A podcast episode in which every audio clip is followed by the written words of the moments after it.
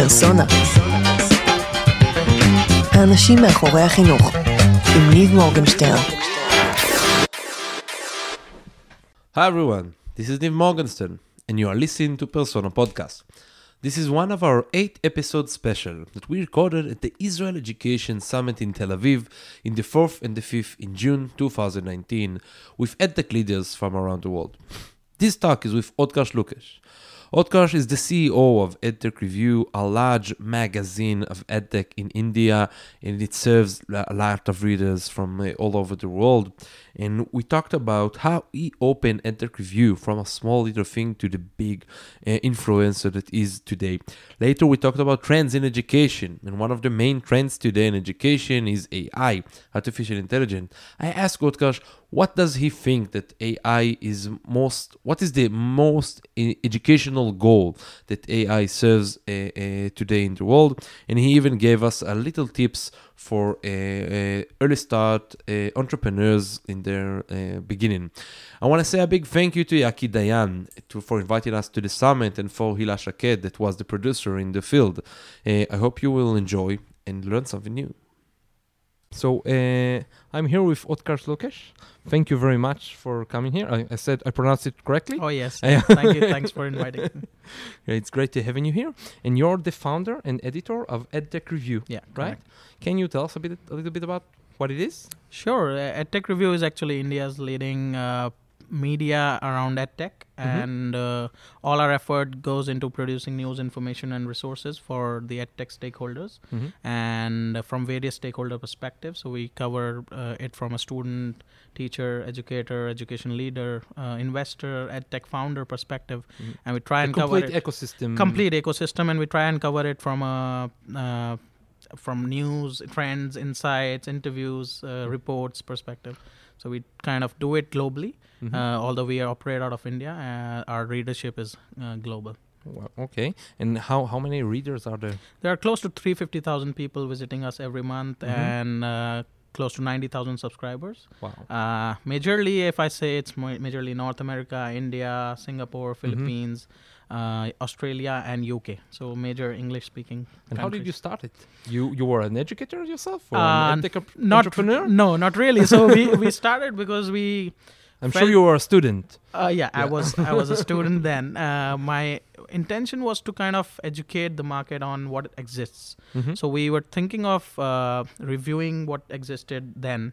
It was around these days of SaaS bubble, wherein institutions started to adopt global platforms as well, not just India-based platforms, but it was applicable across the globe. So we started reviewing them with a small educator network we had then, mm-hmm. and we started publishing that on our blog. And that blog actually grew into more of a holistic media platform when the community members and the readers started asking for more information around this sector.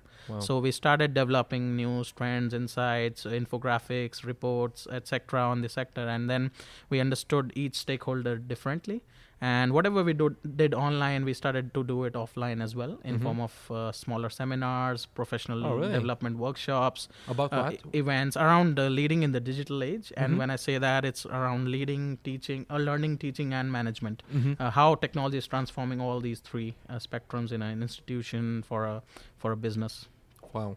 Yeah. And so can you tell us a bit about what are the main trends today? Sure.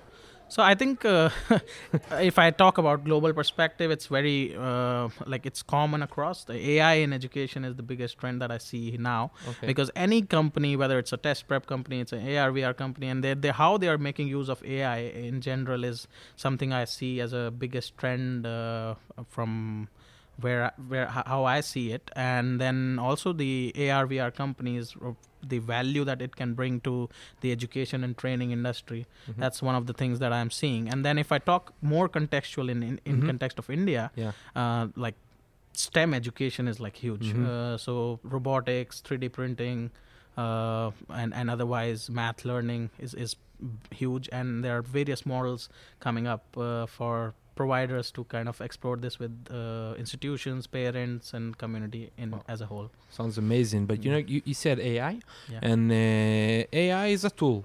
Yeah. And all the EdTech our tools, but they need to serve educational purpose and educational Absolutely. Goal. So what are the main goals or applications that you see today that are being used for AI? I think for AI currently it's more around adaptive learning, or how you kind of adapt to the user and the user engagement of the on the platform. Mm-hmm. So although it's also being used in some cases for understanding adaptive learning or personalized learning.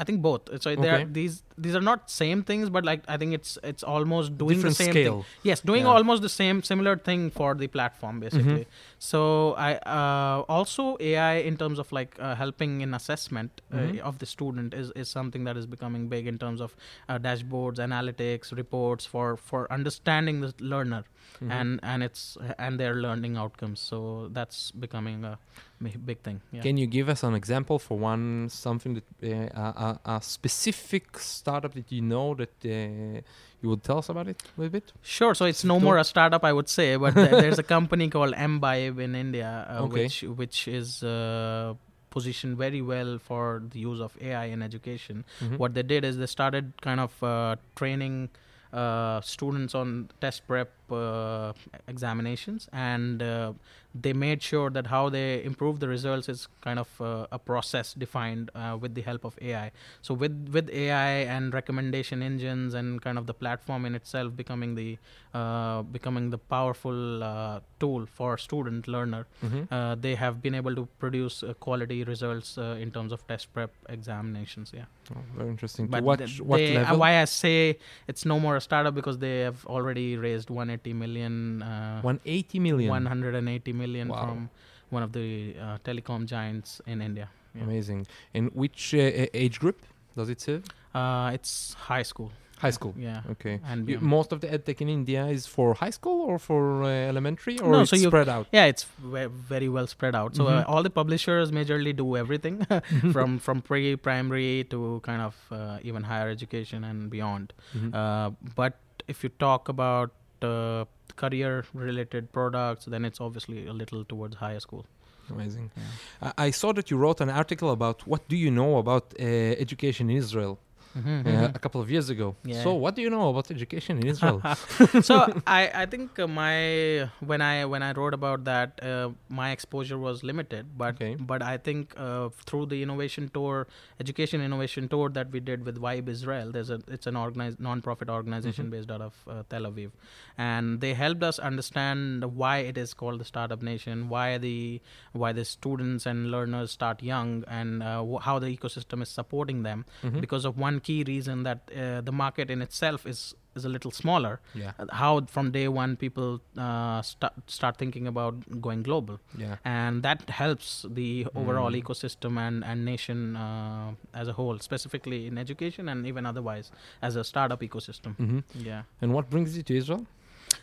So for me, again, because of hearing such great innovations about Israel, I wanted to meet some of them who are working on some innovative products in this country, specifically solving for education or workspace, and obviously meet the people who are looking at international markets, specifically India or Asia, who might be interested in kind of possible synergies with us.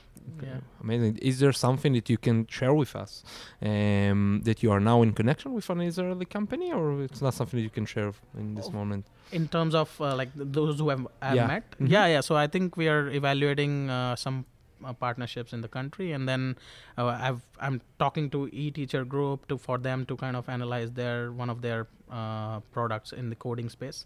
Then I met Anoto, who's kind of working on the corporate learning space.